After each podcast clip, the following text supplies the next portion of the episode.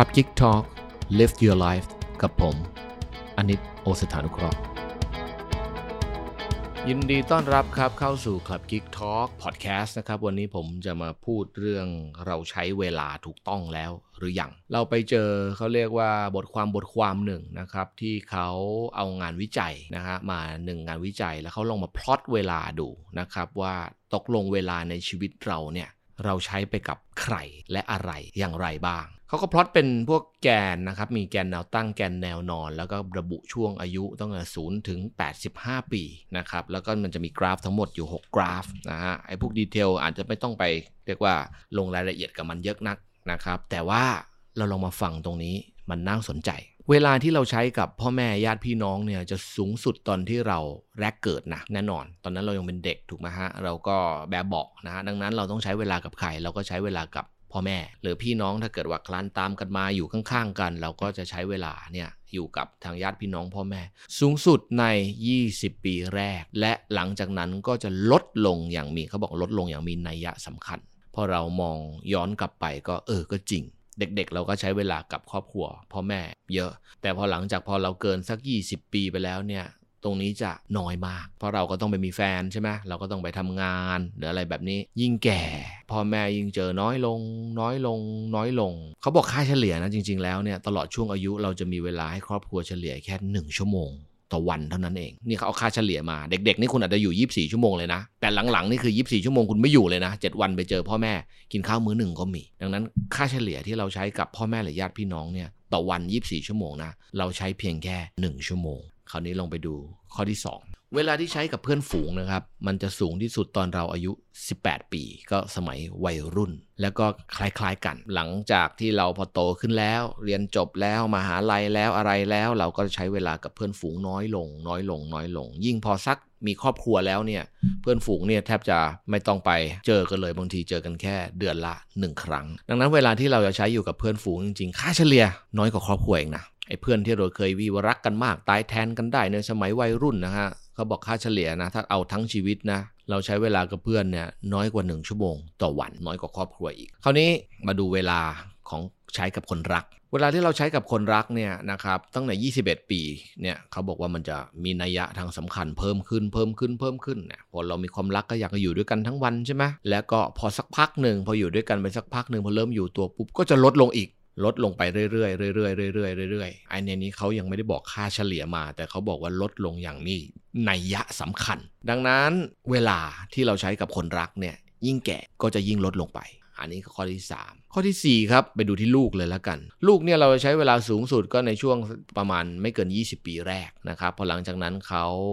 มีชีวิตของเขาเองไอ้เวฟตรงนี้ก็จะลดลงลดลงลดลงไปอีก ดังนั้นเวลาที่เราอยู่กับลูกเนี่ยเป็นเป็นช่วงเวลาที่วิเศษนะ เพราะว่ามันไม่ได้อยู่ถาวรไม่ได้อยู่ตลอดกาลวันนี้เขายังอยากอยู่กับเราเขาเจ็ดขวบ8ปดขวบอะไรอย่างเงี้ยนะครับถ้าเรามีเวลาเราก็อยู่กับเขาซะเพราะเวลาตรงนี้เป็นเขาเรียกช่วงเวลาที่วิเศษมันไม่หวนกลับมาแล้วนะ วันที่เขาโตไป 20 กว่า 30 กว่าเขาจะไม่อยู่กับเราแล้ว คราวนี้มาเดี๋ยวนี้ไม่กี่ลูกนะ คราวนี้เรามาดู 5 เวลาที่ใช้กับเพื่อนร่วมงาน ปรากฏว่าเยอะ เวลาที่เราใช้กับเพื่อนร่วมงานเนี่ยเราบางวันเราอาจจะใช้เวลา 2 ถึง 3 ชั่วโมงนะครับ อันนี้เขาบอกว่าค่าเฉลี่ยนะครับ ก็ฟังฟังดูก็จริง เพราะว่าไอประชุมกันทีก็ชั่วโมงหนึ่งแล้วนะ แล้วก็เดี๋ยวบ่ายๆเข้าไป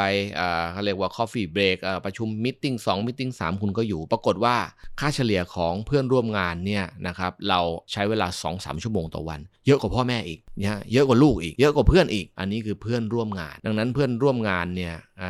เป็นพลังนะ ถ้าเกิดคุณไปเจอผู้ร่วมงานที่ผิดเนี่ยเขาจะ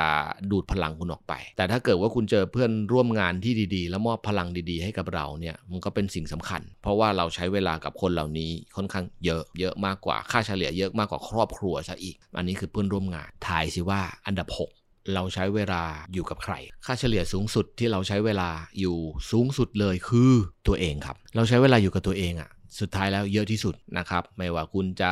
นั่งคิดกับตัวเอง ไม่ว่าคุณจะกินหรือคุณจะนอนหรือคุณอะไรเนี่ย เดี๋ยวเขาบอกค่าเฉลี่ยตรงนี้ แต่แรก ๆ อาจจะไม่เยอะนะ แต่สุดท้ายถ้าพลอตตั้งแต่ศูนย์ถึง 85 ไป เขาบอกว่าเราจะอยู่กับตัวเองมากที่สุด 8 ชั่วโมงเนี่ยต่อวันจากค่าเฉลี่ย แรกๆเราอาจจะไม่นะเพราะว่าเดี๋ยวเจอเพื่อนเจอพี่เจอน้องเจอเพื่อนเจอฝูงเจอแฟนเจออะไรเต็มไปหมดนะครับ แต่สุดท้าย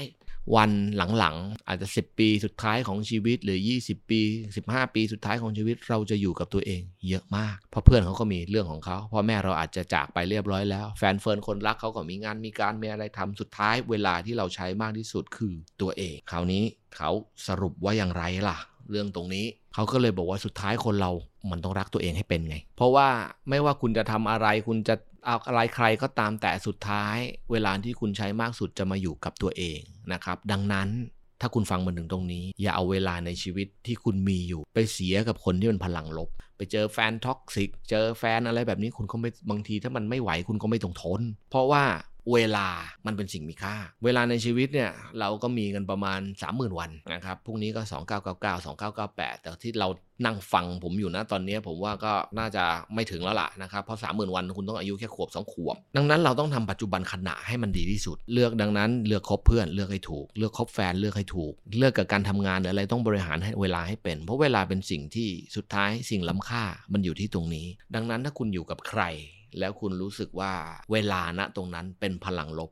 เป็นพลังที่ไม่ดี เป็นสิ่งที่ทำให้คุณรู้สึกมีความทุกข์อะไรแบบนี้ คุณควรจะตัดเวลาไอ้นั้นออกไปซะ เพราะมันไม่เป็นประโยชน์อะไรกับชีวิตของคุณเลย และเมื่อไหร่ก็ตามที่คุณสามารถจะตัดพลังลบออกไปจากคนอื่นรอบข้าง จากสิ่งนั้นสิ่งนี้พอออกไปได้ทั้งหมดคุณก็จะเหลือเวลาที่เป็น 24 ชั่วโมง ที่เป็นสำหรับตัวคุณที่มีความสุขกับคนที่คุณรัก หรือว่าคนที่คุณต้องการจะใช้เวลาอันล้ำค่านี้กับเขาจริง ๆ และเนี่ยครับ คือคุณรักตัวเองเป็น